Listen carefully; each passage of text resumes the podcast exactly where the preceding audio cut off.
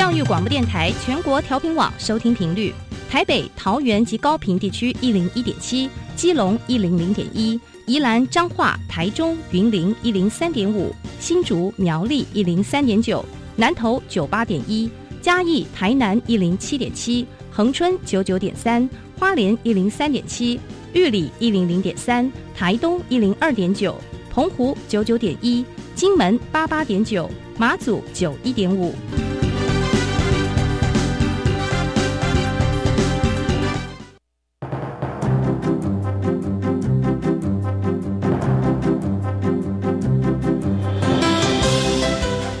湾的教育要怎么做，才能使孩子面对未来的社会呢？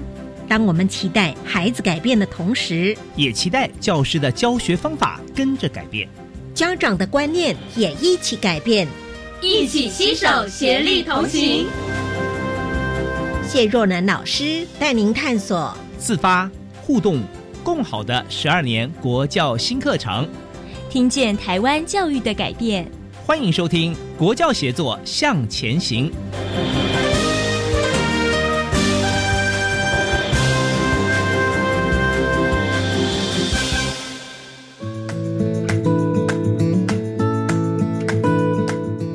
听众朋友在周三的晚上一起收听《国教协作向前行》，我是若楠。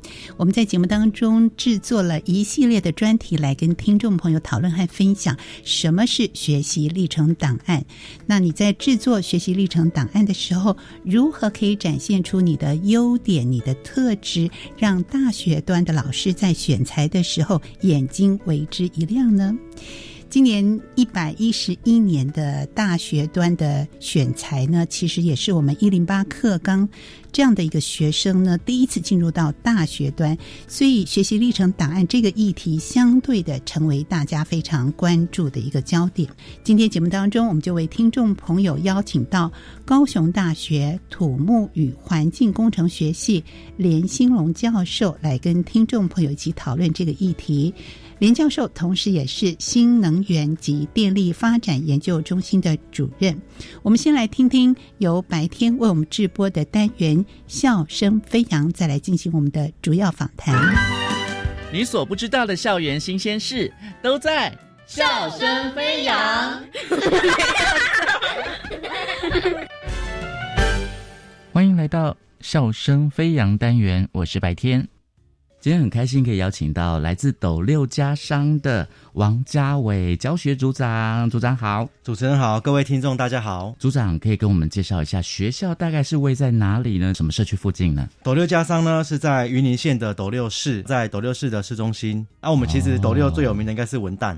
老师呢，可以帮我们介绍一下学校的亮点吗？我们学校其实，在是云林县目前唯一的一所前导学校。我们学校在三年前第二期前导学校开始做推展我们的新课纲的课程。嗯，最大的变革就是说，我们在学校的课程的设计上面，最我们非常落实在做多元选修。那像比如说，我们高二有跨群科的多元选修，就开设了十三门的课程，嗯，让我们五个科系的同学呢，都可以学到其他科系的老师所开出来的课。比如说，我们会有广社科的学生，他会去选 A P P 的那个城市设计，嗯，也会有幼保科的学生，他跑来学广社科的这个电脑绘图。学生学完了这一些跨域的科目之后呢，最大的帮助就是他在之后在做专题制作的时候，他开始有一些跨域的表现，嗯，啊，做一个跨域的整合。另外，在微课程的部分呢、我们学校蛮特别的哦，全校每个老师都开设一门课程，嗯，一门课或者是两个老师合开，是，所以我们每学年我们在高二的上下学期跟高三上学期总共开设了三十九门的微课程，哇，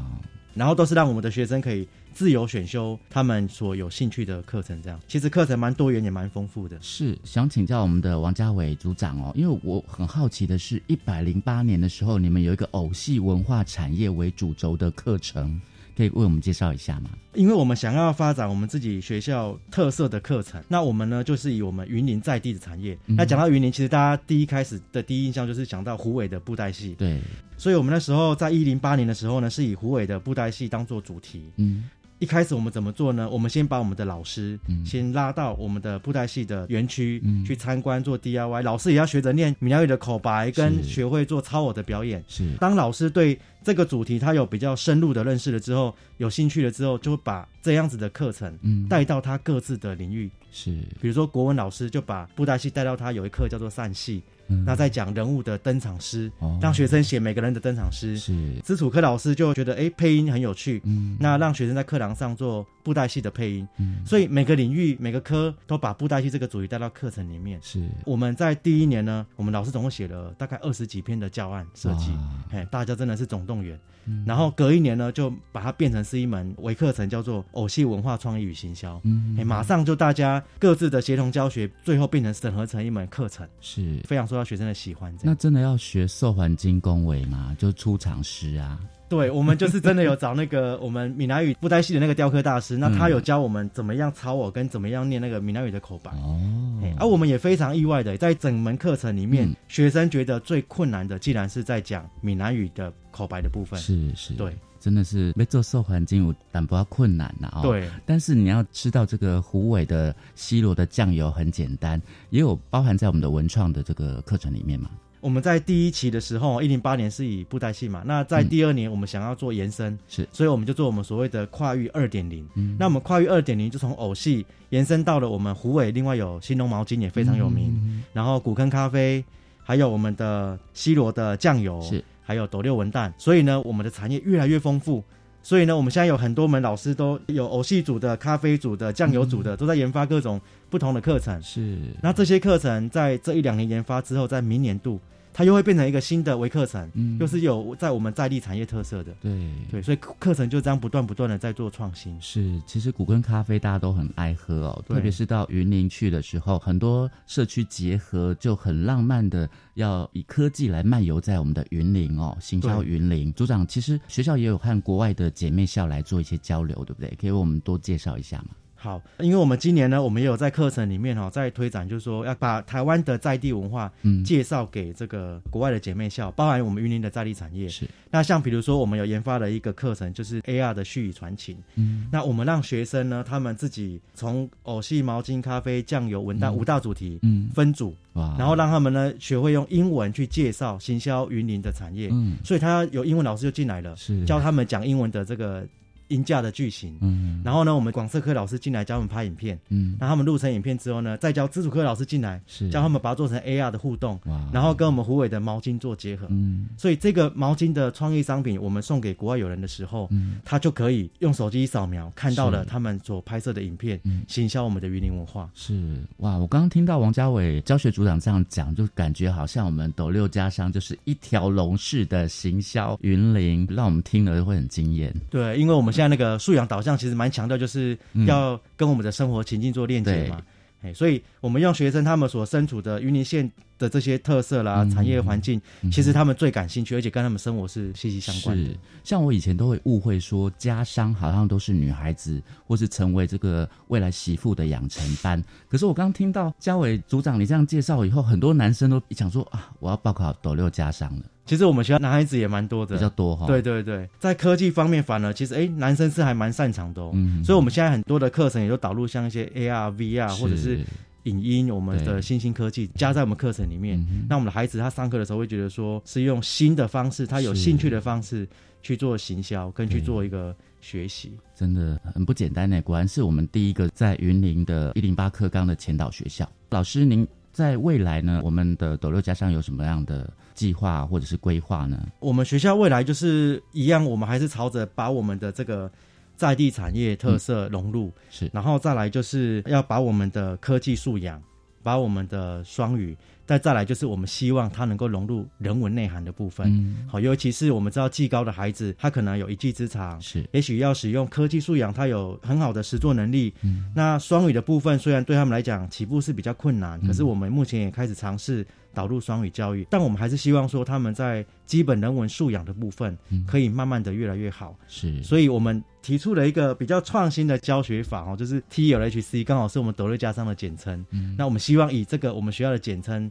的这个创新的教学法，能够一直不断的延续，让我们学校可以创造。更多更多创新的课程。嗯哼，最后我们问一下这个组长哦，就是学校面临到这个可能空间比较不足的问题，你觉得要怎么样来改善会比较好？其实一零八课纲有很多的跑班的这种选修课程嘛。其实一开始，我想对学校教处来讲，大概最头痛的就是哇，需要很多额外的空间，因为要跑班。是，如果又有高二有跑班，高三也有跑班，那所以学校势必就要开始去想，怎么样跟在校内里面有一些闲置空间，或者是把一些空间做多功能化的设计。是，所以其实教育部现在有非常多的计划。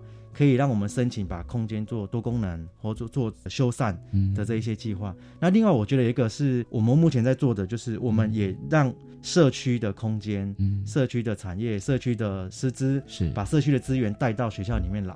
那我觉得也可以一方面可以解决到学校空间跟资源不足的这个问题。嗯哼，对。所以呢，这样的素养教学一系列在我们斗六家乡扎根来发展哦，真的是很不简单哦。学生应该也会引以为傲哦。对学生来讲，他们会发现，哎，好像跟以前真的不太一样。嗯啊，那我觉得要特别谢谢我们学校校长跟主任，因为我们学校其实要有办法可以做，呃，这么大量的教案设计，然后课程创新。我们有一群很棒的老师，组成了一个二十多人的一个教师社群。哇！然后我们每个礼拜就是在做教案工作，然后再研发新的课程。那因为有老师的改变，教学才会改变。真的，最后我们。王组长用什么话想对学生说，或者是有一些自己的心情？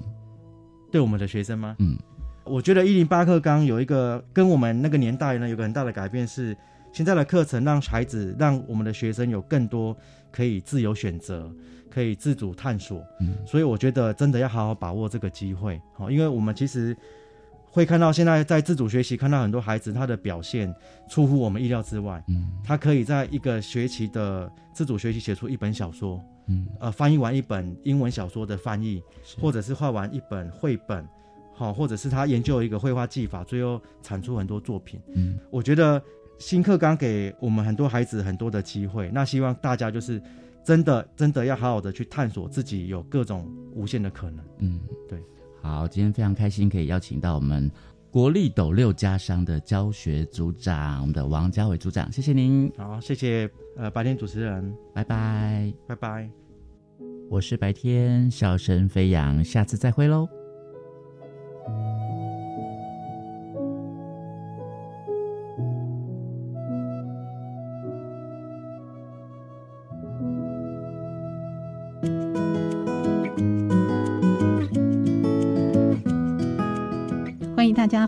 国教协作向前行，我是若楠。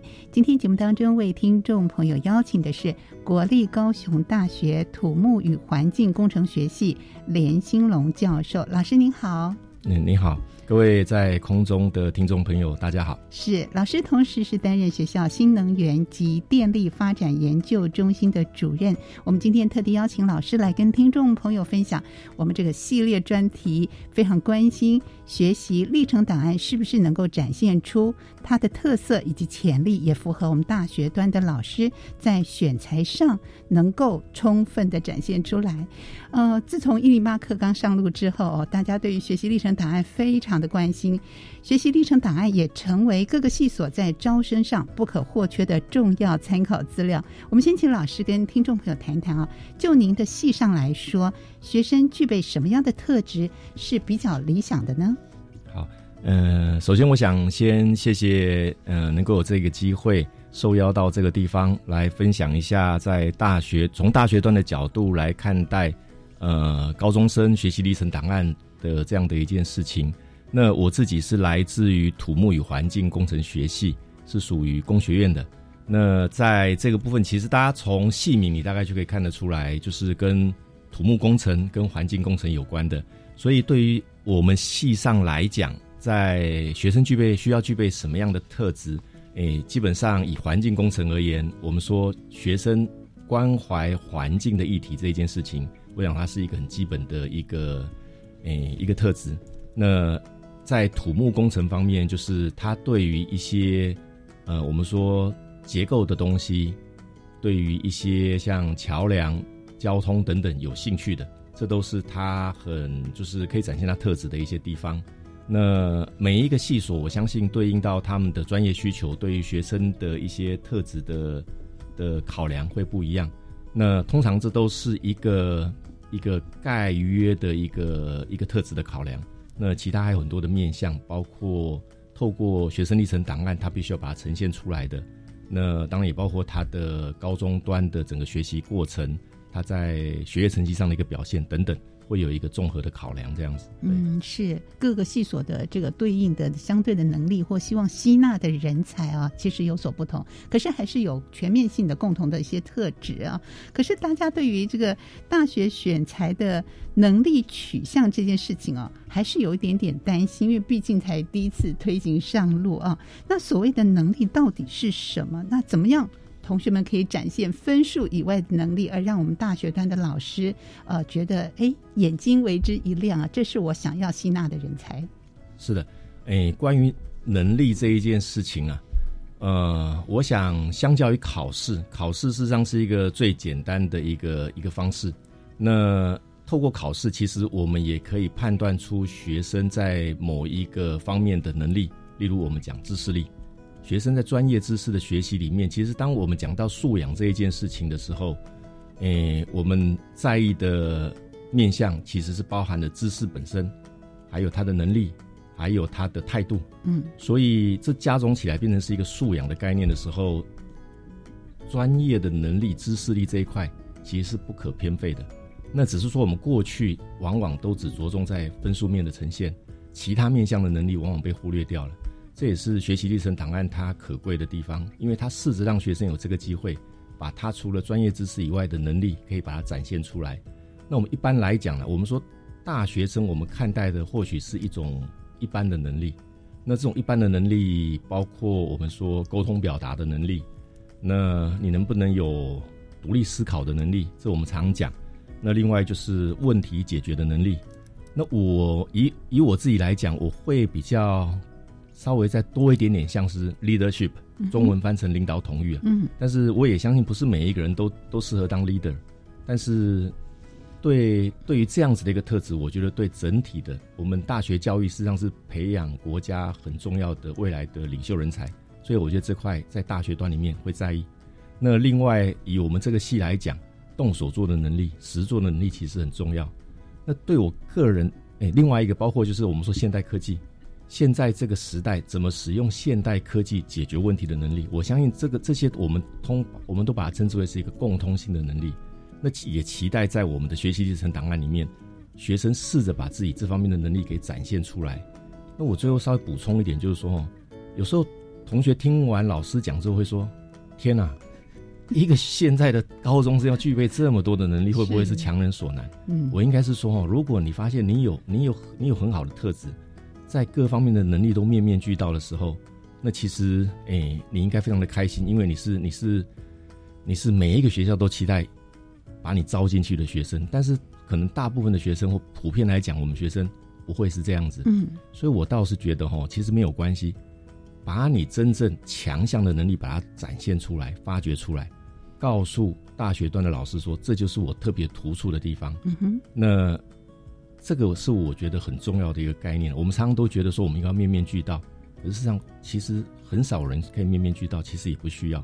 所以怎么样子把认知自己的特色跟真正强项的能力把它凸显出来，我觉得这是比较重要的。嗯，那总结来讲哦，其实我个人，我个人，我个人最喜欢的一个能力哦，事实上是叫做问问题的能力，是提问的能力，就是你能够问问题。以至于你后来会学习到如何问出一个好的问题。嗯，因为我们学生哦，从小到大的训练都是解答、解决问题啊。就是说，老师出一个考题出来，你去把它求解，大家都很会解。那台湾的工程师最会解决问题，但是我们不太会问问题。嗯，这是我看到我们我们台湾学生的或者台湾整体的那种那种问，这那种应该是个现象。嗯哼。可是你看那些国外的那些那些那些。你说那些 Google 的、Apple 的这些老板，他们其实通常都是在问问题。他问一个好问题之后，他的产品就会是一个好产品。那有人帮他把这个产品设计跟解决出来。所以我觉得训练学生能够有一个好的问问题的能力，我觉得是很重要的一件事情。这是我自己个人的想法了，在这一块，这的确是非常重要的。那这个提问的问题，不见得是问对方，他有可能是回头要问自己。所以，对于自我的探索跟认识了解是相对重要。是。那我们在学习历程档案中，怎么样可以看得出这种提问的能力呢？诶，我我自己的看法就是，学习历程档案其实它包含的内容，除了学生的自我诶个人的基本资料。还有他的在学的学习记录，是他的成绩。对，另外一个就是他的学习的课程学习的那些学习记录。记录。另外一个就是多元表现。是。他他基本上有这几个架构所涵盖的东西。对。那在这里面，我会认为在探究与实作这样子的一个课程里面，嗯，我的经验，这就是让学生展现出。他怎么样子观察事物，以至于他发现一个他认为有趣、有趣或好奇的问题。当他自己问出一个好的问题的时候，他怎么去透过一个一个历程、学习的历程，把这个问题给试着回答出来？那我觉得这样子的一个过程，事实上可以把学生诶很多的面向的能力，透过这样的一个机会，把它呈现出来。包括在这过程里面，他可能需要使用到很多的现代的科技工具，包括一些绘图软体，包括一些计算软体等等等，类似这样子。所以我觉得这是一个学习历程档案里面。诶，很重要的一个部分。好，待会我们也会请老师再举例跟听众朋友分享。刚才老师还提到一个我觉得非常特别的领导力，也觉得是在这个时代当中学生需要具备的一个特质之一。老师，我们针对领导力再补充进一步的跟听众朋友说明一下，好吗？好的，领导力啊，领导力，领导力，台湾可能比较称之为领导统御。嗯，那你如果你如果有机会到国外去的时候。你会发现，国外的一流大学，他们对学生的期待，一定都有这个字叫 leadership，就是你要能够展现你的 leadership，因为他们训练的人才以后都是要当公司的主管、当公司的老板的，所以怎么样子把你的那个那个我们说 leadership 这样的一件事情做出来，在国外的大学教育里面是很重要的一件事情。是，那这这也是让我自己得到很重要的一个启发，就是说我们的我们的教育。比较像是，哎，怎么样子让把我们的我说从从我自己也是家长的观点，因为我小孩现在也是在念大学了，嗯，那从我自己做家长的观点来看，我们我们家长总是总是 push 把小孩子推到一所好的大学，就觉得，哎，任务结束了，对对对，就这样子。啊，至于学生在学校里面要怎么样去发展，我们好像就比较不用在意或担心。以家长的角度来看，是就把它交给大学了这样子。那，所以我们其实不太会留意 leadership 这一件事情。那 leadership 这一件事情呢，在中文呢又不好翻译。那啊，我们台湾人或华人又比较谦虚，你要讲说你要去当领导人的时候，大家都会觉得好像有一点那种那种心理上的一些一些一些不知道。那所以一般讲领导统御比较多被强调的，反而是我在当兵的时候，部队里面长官或者是那些阶级的时候，才会讨论到这样的一件事情。可是回到实际面，我觉得这对学生长远的发展来讲，事实上是重要的。那当然也会对应到学生的特质。有的学生他就是适合当 leader，有的学生他适合当幕僚。你说像孔明那个、那个、那个借东风那个诸葛亮，其实他没什么不好，他不一定是要一个 leader，他是一个很好的一个幕僚长，这也可以。那总之，我觉得这件事情对一个一个在在大学的过程当中，怎么去探索他自己的自己的一个特质，嗯，然后对应到未来的发展，不管是到公司内部去。或者到企业，或者是未来成为国家的那个优秀人才，这都很重要。那比较简单的概念，或许是回到我们讲高中生他们在社团活动里面，他有机会透过社团的活动去发掘自己在跟同学之间、同才之间的相处。那以至于有的是当高中的社团社长，有的是当高中班上的班带等等。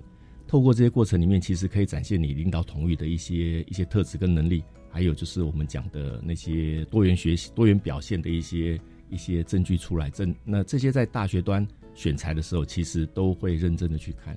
是对，所以不管是呃我们说的领导统御 leadership，或者是我们提问的能力、动手做的能力、使用现代科技的能力、沟通解决问题的能力等等等，我们都是希望同学们能够展现出来的。但是具体上要如何作为呢？我们在下一段节目当中继续请今天的教授连兴龙教授来跟听众朋友分享喽。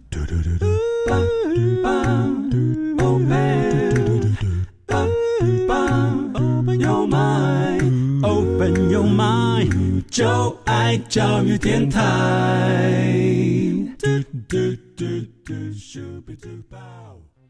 我是指挥中心罗义军。若曾接触确诊者或自觉有风险且出现发烧或呼吸道症状，就建议快筛。快筛阳性者可透过视讯诊疗或前往社区筛检站与医疗院所，由医师视讯或现场评估确认。如符合六十五岁以上或慢性病等条件，由医师评估后开立药物，请遵照医嘱服药。疫苗打三剂，一起做防疫。有政府，请安心。以上广告由行政院与机关署提供。至少记得一针，我正在在想的当中就会出现一双翅膀。我希望成为人的样子。那在这边分享。那你要知道怎么样去翻山越岭。迷惘的人生路上，你需要支持和力量。每周日下午一点到两点播出的《星星亮了》，将分享总统教育奖得主的故事，让困境闪闪发亮，成为人生指引的北极星。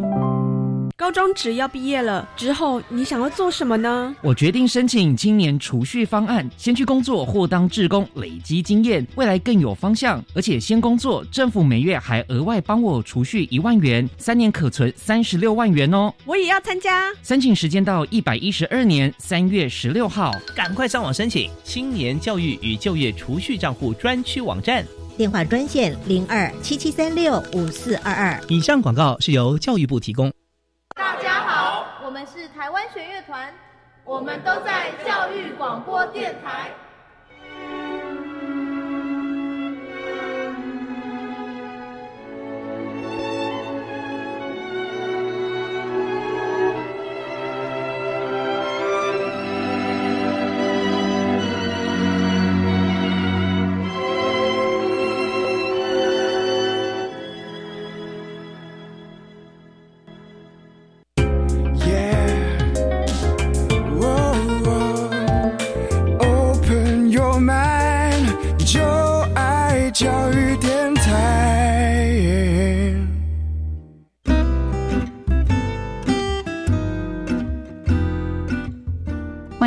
回到国教协作向前行，我是若楠。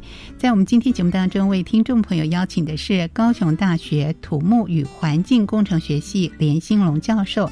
连老师同时担任新能源及电力发展研究中心主任。我们今天特地请老师跟听众朋友分享讨论到我们的学习历程档案如何展现出它的特色跟它的潜力。那前段我们讲到了能力到底是什么，在大学端来说，或者是对相关的科系来说，希望吸纳到学生具备的特质又是什么呢？那怎么样在我们的探究跟实作，或者是专题的研究课程当中，来表现出自己的优点跟特质？我相信这也是我们收机旁的听众朋友，尤其在高中端的家长跟同学们特别关心的一件事啊。那多元学习的重点，它的项目又是什么呢？林老师，关于这点，您。的看法又是如何？嗯，我想在整个我们的学生学习历程档案里面，探究与实作这样子的一个课程，哎，绝对是扮演着一个非常非常重要的一个角色。是因为在这一个课程里面，他是把学习的主导权从老师的手上交回到学生的手里面去。那我也想稍微提供一个简单的概念，对于整个学习历程档案跟大学端老师怎么选材的这个。算是有点先岔题一下的，我想给给如果听众家长或者是高中同学一个简单的概念，就是说，其实你很优秀，但是老师们都不知道。那你怎么说你很优秀？老师们唯一能够知道你很优秀的一个一个方法，就是透过学习历程档案。对，所以你要试着让学习历程档案替你说话。那如果你的学习历程档案没有办法替你说话的时候，你再优秀，老师真的都不知道。嗯，所以这一份学习历程档案怎么替你说话，就变得非常重要。那其中一个很能够帮你说话的，就是探究与实做这一件事情。那我刚才提到说，探究与实作，事实上是把学习的主导权从老师的手中交回到学生。最简单的例子就是，以前都是老师问问题，你回答问题，出考卷你解答，这个就是老师主导，你去你去你去你去对应的。今天探究与实作是，你自己问你自己问题，你试着去解决，你认为这个是一个重要的问题。所以你发现整个学习的主导权变成在你自己的手里，老师只是一个支持跟辅导的协助的一个角色。那所以这就是我说的，问问题的能力很重要。那从这个一开始学习会问问题，然后再慢慢的你会发现，我能够问出一个好的问题。那真正的关键是这样：当你问到了一个好的问题，问到了一个对的问题，其实答案就呼之欲出了。那所以这是一个很重要的一个学习过程，可以透过。我们说探究与实作这样的过程来把它呈现出来。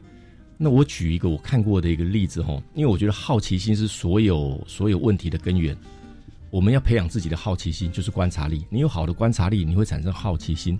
有了好奇心之后，你开始问问题。所以有一个学员他就跟我说，他说他在学校校园很大，那校园刚好是种了那个樟树了，就我们说那个樟树应该是有樟脑油那个樟树，学校种了一片樟树林。那一排十棵，种了六排，左右各各三排，就六十棵。他有一天跟同学那边打球，丢球，那球滚到地上草地之后，那个草就是草坪也很漂亮。他就在那边捡球，突然看到草地上，他就发现，哎，怎么有一棵小树苗？然后他仔细再看看仔细一下，发现那个小树苗呢是相思树的小树苗。我不知道我不知道听众知不知道相思树了？哦，那那个以前乡下常常有的，小小一棵。那他也没有觉得什么，继续打球。那捡球捡球，又逛一逛看一看，发现那个树下到处都是张那个相思树的小树苗，大概二十公分高。嗯，他突然觉得脑袋突然有一点纳闷：我明明是在那个樟树林下打球的，可是地上长满的呢不是樟树林的小树苗，而是另外一种树叫相思树的小树苗。哎，他就觉得哎，好像有什么样的事情在这边发生，他产生了好奇。嗯，所以他决定做一个题目来回答他这个好奇。为什么在樟树林下会有相思树的幼苗，而没有樟树的幼苗？他把它称之为是诶樟树林下相思的小秘密。好问题。那那这个其实是一个，就是说透过他的观察力，嗯，然后产生的一个好奇，然后他试着想要去回答这个问题，所以他把他学会的一些技能就导入了。他去，例如他可能就会想说，那这些树苗的分布跟这个樟树本身的大小有没有关系？所以他去量测那个樟树的那个树径，嗯，然后去做一些简单的统计，来判断这两个之间的相关性。那他也发现那个小树苗呢，差不多都一样高，就是二十公分左右。他在仔细往下看的时候，他发现哦，原来它不是一一株小树苗，而是下面还有一个叫类似我们所谓的树瘤了，就是一坨树的这样纠结在那个地方。哎，你也可能像马铃薯泥这样在那个地方，嗯，那他也觉得很特别。他去看每一每一株小树苗，都是长得像这样子，他就觉得，哎，这一定有什么事情在这个地方才会，所有的小树苗不是直直的一根，而是下面都会带着一一坨树瘤在那个地方。是啊，所以他把这个观察又往下去延伸了，所以最后透过这样的过程，他自己提出了一个想法，假设为什么会产生这样的结果，然后有这个结有这个想法之后，他去推论，他会去他推论他的意思应该是他的意思的想法是说会造成这个现象。应该是一个环境的压力，一个持续性的或者是定期性的环境压力在那个地方造成的那些那些小树苗就是长不大。那这种环境的压力对应到相思树跟对应到樟树的幼苗，事实上是不一样的。对樟树的幼苗来讲，它撑不住这个环境压力，所以每一次这个压力来的时候，它就死亡了。但是这一个樟这个这个相思树，它有一个新的一个一个生长的模式，它可以长出那一坨树瘤在那个地方，所以当那个压力来的时候，上面的那个小树苗枯死掉了，但是肉瘤还在那个那个树瘤还在那个地方，所以它可以活下去。等下一个压力结束之后，它又长出了一一只小树苗，他就提出了这样的一个假设。那科学就是这样，科学就是我有了我的理论之后，我可以提出我的假设，那这个假设是可以被检验的。如果有一天有人去检验他这个假设，可能来证明或者是推翻他这个理论，那我觉得这样子的一个过程，就是它实际上是一个一个小的题目，但是透过他的观察，产生出一些有趣的一些一些一些议题。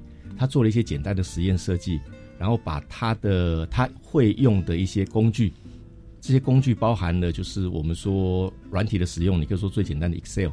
那他跟老师做简报的时候，怎么用 PowerPoint 把他的想法展现出来？那试着去沟通，让老师理解。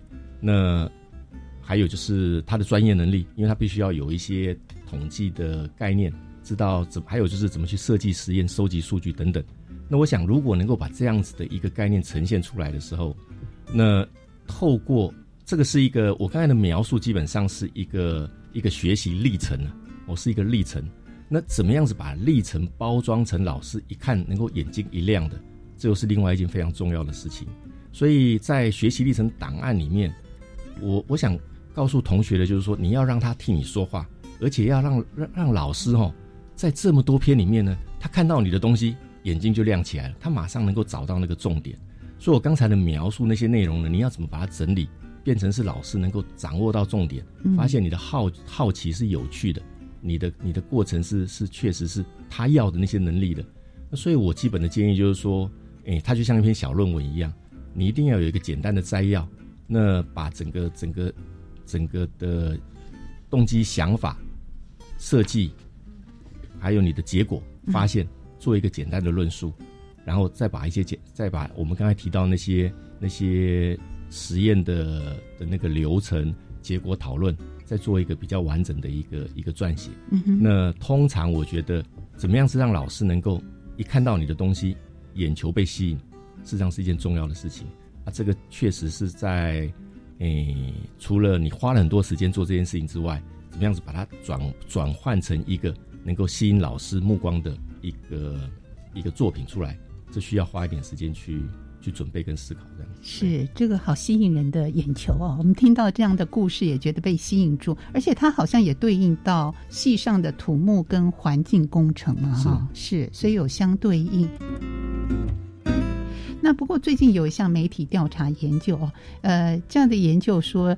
超过三成的大学教授，他在看学习历程档案的平均时间大概是六到十分钟。这样的一个议题一出来之后，引发不同的讨论呢。关于这点，我不知道老师您的看法是如何？嗯，因为我是大学段来来的，所以我应该要替大学老师 defense 一下，辩护一下。其实我是开玩笑，不过你可以看看这样子的一个一个数据哈。嗯，我们我们说学工程的老师喜欢用数据去讨论问题，那。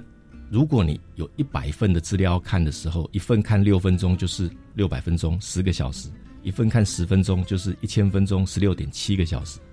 这是一百份，其实分量不轻啊。嗯，那那些那些热门的系所，像我们学校电机系那种，两三百份是很正常的。所以对老师来讲，它确实是一个负担。但是我也必须要回到我们说从家长家长端的角度来看，因为我说我也是家长，对家长来讲，每一个每一个自己的小孩都是独一无二的。这个这个就是事实，所以你的数你的数字实际上是冷冷冰冰的。那对家长来讲，他在意的是你有没有把你的心，老师有没有把我们的心思放在学生他小孩的身上。我觉得大家在意的是这一点。那所以我自己的看法是这样子吼，其实呢，家长不用太担心，原因是因为吼，老师们呢有经验的老师啊，都知道怎么抓重点，就是他知道在一堆资料里面呢找到他要看的重点，这是老师有的能力。那这也是回应到我刚才讲的，就是同学怎么准备你的资料变得非常的重要。你要你要在什么地方把你认为你想要吸引老师眼球的那些重点，把它给 highlight 出来，不管是用颜色加深一点、彩色的、绚丽的照片等等，让老师注意到你要给他看的重点，这个也很重要。我所以，我我我想说的应该是说，诶，时间长短通常不会是太大的问题。你可以用另外一个方式，我我实物上来讲，我怎么做？我看到一百份之后，我我不会一份花六分钟、十分钟把它看完，那再看另外一个六分钟、十分钟，我看了十份，我人就累了。我的做法很快，我就是先把它每一份浏览过一遍。你浏览完之后，我可能只花三分钟的时间，很快速的浏览完一遍。那我看完之后，我就先我就做了一个简单的分类，有些确实是在整整体上看起来比较起来，它就是比较比较弱的。有的一看你就觉得这个就是很吸睛的，你就把它放到另外一边去了。所以中间还有一堆是你还要做判断的。那那我的意思只是说，哦，老师们在处理这些问题的时候，其实都很有经验。那他能够，他他对于他有兴趣的那些吸引他眼球眼球目光的，他会花二十分钟、三十分钟，他都愿意去花。因为那就是他想要的学生。嗯，对于那些就是可能他也没有太多好的准备，那老师觉得他看完之后，他就马上能够判断这些东西确实离前面那边的部分的还有一段距离。那我大概也不会投资太多的时间在后面那个部分。我不知道我这样讲大家能不能接受我的想法，但是事实上，这个是整体上你会来看，就是说平均只是一个概念而已。那老师们会把会花很多的时间，其实去找到他要的、合适的、适合这个系所的学生。你要他投资再多的时间，他都觉得值得。但是如果同学本身就不够不够认真，我我或许会这样讲，或者同学本身就就是把那一份资料整理的整理的不是那么的好。你希望老师花很多时间，我觉得某种程度也是强人所难的，我是这么想。那这是我对这整件事情的一个一个想法。那所以我的重点应该是说，同学在处理你的学习历程档案的时候，怎么样子，怎么样子把你自己的优势、你的特点，把它给给展现出来。我们说把它给诶 standing out，让它凸显出来，让老师能够很快的看到你的重点。那以至于老师觉得这一份是我值得多花时间去看的一份学习历程档案，这是我的看法。是，所以老师们其实在这个要呃审阅我们同学资料之前，老师们也做了很多的预备工作啊，来提高这个筛检的精准度啊，或者是它的可信度。所以学校端这边做了哪些事情来协助大学的老师们？我们在看待这些书审资料的时候，能够更加的客观呢？好，那个我想这是一个大家很关心的问题。那我也我也想要说明一下，就是说，对应到一零八课纲的的改革，高中端做了很多的努力。对，那其实教育部对于大学端也有很多的一个期待，所以，诶，意思就是说，过去大学考试的公信力基本上是建立在考试的我们说联考制度，或者是这些考试制度，因为考试是一个相对公平简单的方法，那它的公信力。政府就是政府在处理这件事情上很仔细，所以大家都能够认可。那当回到大学端来看待这件事情的时候，我们怎么样子在建立一个一个考招的公信力？我想是所有家长最在意的。那这个时候就是大学辛苦的时候了，就变成是说，大学在选材这一端，我们必须要把我们怎么怎么挑选学生，他的一个一个一个逻辑或者是一个规范。要把它讲清楚，那其实这对大学老师来讲是很辛苦的一件事情，因为大学老师呢，我说实在，诶，大学是一个很自由的研究气氛很自由的一个地方，老师不喜欢被拘束，所以当老师给给学生改考卷的时候，老师给你给这个学生八十分，给这个学生六十分，老师不会告诉你说我怎么改出来的，他那一把尺是放在老师自己的心里面，那你可以说自由新政对不对？那因为。老师给学生打分数嘛，学生只能摸摸鼻子就认了。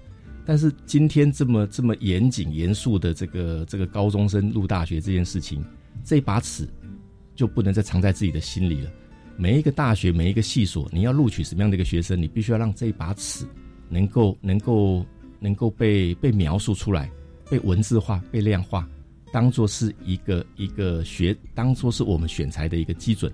那也是因为这样子对应到我们现在看到，就是大学会提供大学的指引，所有大学教育部都要求所有的大学必须要提供我们称之为是一个大学审查指引。基本上审查指引的目的就是对应到大学内部的各个系所的那一把尺。那有了那一把尺之后，今天我连老师来给学生审查，我打了一个分数。今天，哎，黄老师给学生审查，他打了另外一个分数。因为大家共用的是一把尺，分数就不会差偏差的太多。今天如果大家分数差的十万八千里的时候，很抱歉，两个老师坐下来谈，告诉彼此要说服对方为什么你的分数那么高，我的分数这么低。嗯，那最终大家会回到那那一把尺里面去，把这个分数的落差给解决掉。我们称这个叫做差分处理机制。诶，那我觉得大学在预备这一件事情已经预备了有四年了。那对大学老师来讲是一个。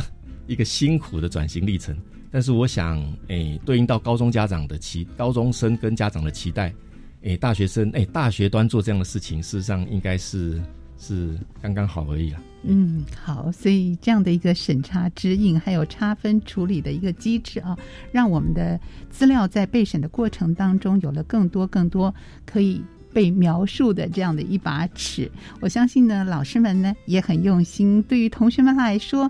啊，不管你是在学校时如何经过辅导展现出你的学习历程档案，但是还是有些同学啊，比方说他说：“诶，我在高一的时候呢写的没有那么好嘛，那我真的可以上传这样的资料，或者是我到高二、高三的时候可能信箱才转到别的系所。”所以关于这一点的时候，对于同学们来说，他会担心他是不是白做工了，或做的不够好，那或者是他嗯没有参与一些活动，没有这些奖状啦，没有一些。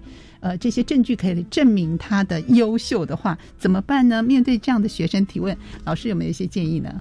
哎，好，哎，其实我觉得这是一个很很实务的议题。那说实话，在这个之前，我从我从一个大学大学教授的角度，其实我没有想到，真正就是会遇到这样的问题。嗯，诶，我看到的大学生是这样子，即使大学生进到了我们土木与环境工程学系。他可能都还在寻找他未来的志向，可能牵涉到转系或什么都有可能。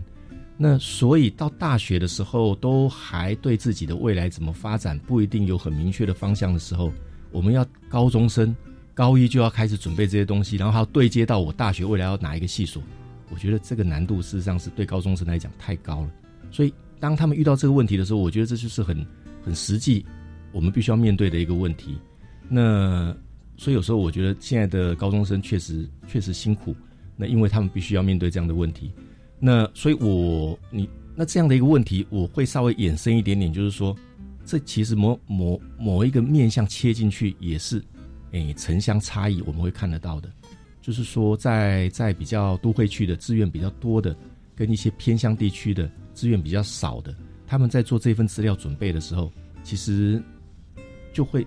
这个是一个一个说法的另外一个一个面向的一个展现。嗯，那我我相信政府需要去面对这些落差了。那回到这个议题，我的想法应该是说，诶，说真的，如果你本来是念你你本来是想要念念日文系的，你说你高一，因为或者韩文系的，因为韩流啊，你看那些韩剧啊，看日剧，很想要追剧，所以你决定念韩文系，那那是高一的想法。然后呢？高三的时候呢，突然发现，哎，我我认为这个地球是发烧了，那我有一个一个心智想要解决地球发烧的问题，又想要跑来我们的土木与环境工程系，这落差很大。那我怎么说服说服连老师说，哎，我虽然以前是是韩系的，但是我现在想要改成土木与环境的时候，我还是够优秀。是，那我的学习历程档案怎么证明这一件事情？嗯，其实我的想法是这样子，学习历程档案里面它的精神。就是怎么样子展现你独特的能力，我们讲的素养那一部分的，它分数的部分，我们有你的在校成绩，那你的能力还有你的素养，这个部分是是成绩看不到的，但是你可以透过学习历程档案里面的多元学习，还有我们刚才讲的那个那个学习那个课程课程表现的那个成果，把它展现出来。这些能力呢，基本上我们说有百分之八十的能力，我认为啊是基本的。我们讲的叫做标准配备、标配、标配。标配。你有这些标配的时候，你去申请什么系，这些都是必要的。所以，如果从这个角度切入的时候，我的想法是：诶，你把这个标配的部分把它准备好，你到什么系所其实都不会有太大的问题。那你你想要再让你的你的配备稍微再升级一点、upgrade 一点，那就是那确实就是说我证明说我从高一我就喜欢韩韩文系。一直到高三至死不渝，所以你会发现我的韩文成绩不断的晋升。我把我那个那个那个韩语测验的成绩给老师看，你去申请申请韩语韩文韩语系的时候，应该没有任何问题。嗯，那如果你是你是想申请土环系的，你就是说我我我高一的时候，我就是很在意环境的议题，去做了很多的净滩的活动，我参加很多环保议题的讨论，甚至我的科展的作品小论文都跟环保有关。那这些都是属于很明确的加分项，因为你的你的。你的性向、你的你的志趣很明确，那这非常的好。但是回过头来就是说，并不是每个学生都是这样子，所以我的建议还是一样，就是回归到基本盘，嗯，把我们的标准配备那个地方尽可能的提升到一个老师一看就觉得这个学生已经够水准了。那我们就是要这样的一个学生。虽然你在这个，然后另外一个就是你把你的转型讲清楚，嗯嗯，你为什么本来是韩语想念韩文的，现在想要跑到变成土土木与环境工程来？你把那个转折的过程把它论述清楚，其实我觉得老师们都会很开心看到这样子的学生的转变。嗯，因为对这个对我们系所来讲，我们其实是找到了一个我们叫拍型人才，又会讲韩文，然后又喜欢土木与环境。是，因为他出去的时候，他的工作实际上是很宽广的。嗯嗯，他要到韩国的公司去土木环境公司去上班，他机会比别人多很多。嗯哼，所以老师其实是不排斥这种转变的，反而把它当做是一个额外的加分项。我们讲的拍型人才。而不是单一专业的这种概念，嗯，这是我的想法。好，所以我们的视野看问题的角度，在这时候就非常的不一样。但是要说清楚，我为什么有这样的一个转变？我觉得这种态度跟心情，让老师们知道是必要性的。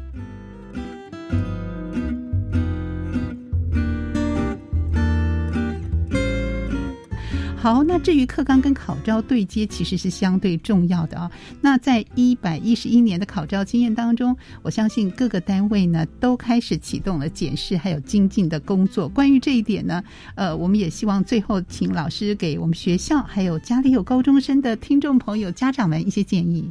好，那我想这个部分关于考招的部分，就是高中端跟大学端的对接这一块。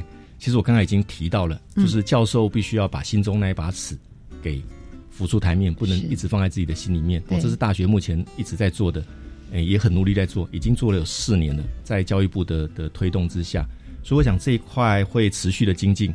那这其中也包含了，诶，我们怎么样子去去处理当同一把尺分数差异落差大的时候的那些问题。我刚才讲的那个差分的这种问题。所以我觉得这一块应该是做的做，也就是说我们我们持续在在努力在精进，那会越来越好。那另外一块反而是诶高中端的这一个部分。那我的我我想给高中的家长跟同学建议的就是说，因为现在高都已经有那个每一个大学都必须要提供大学审查指引这一件事情，所以你对于你心有所属的那些大学，一定要认真的去看他所提供的审查指引。因为那些审查指引跟我刚才提的那把尺是对接的，所以换个方式来讲，你已经有了一把尺在那个地方的时候，然后那把尺又是可以被被被描述出来的。嗯，换句话说，你其实也可以自己自己评估一下，你进到这个系所的机会高不高了。从这个大学指引要希望你你呈现的那些资料展现的能力，你大概就有一点。评估自己的目前的一个基本的水准，所以我觉得这份资料很重要，就是大学的审查指引。对，啊，这高中端的同学要留意。然后第二个，我倒觉得应该是说，如果你真的是心有所属的，善用那个系所的网站资料。嗯，因为你越熟悉那个系所，特别是对老师的熟悉的时候，你去，你去，你去提供你，你去准备你的备审资料，甚至你去面试的时候。对于你个人而言，都会有很好的一个加分的效果。那所以，我我认为，如果你已经很明确知道你哪一些特定的系数，那倒是可以善用这些公开的资料，让让你在未来在在让大学老师能够对你印象深刻这一件事情，这是一个这是一个好的诶资讯的来源。诶，这以上是我的想法。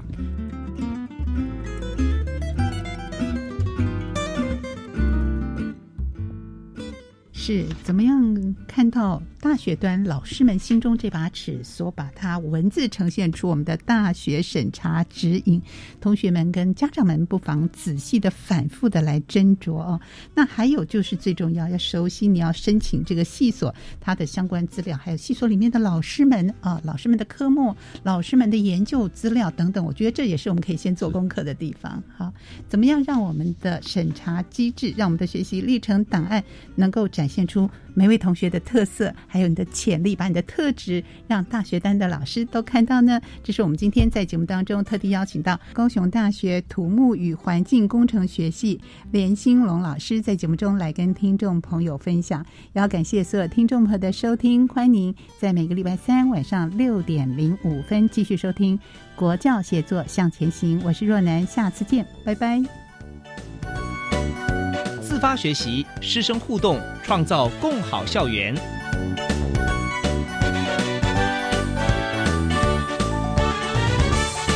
国教协作向前行节目由教育部提供。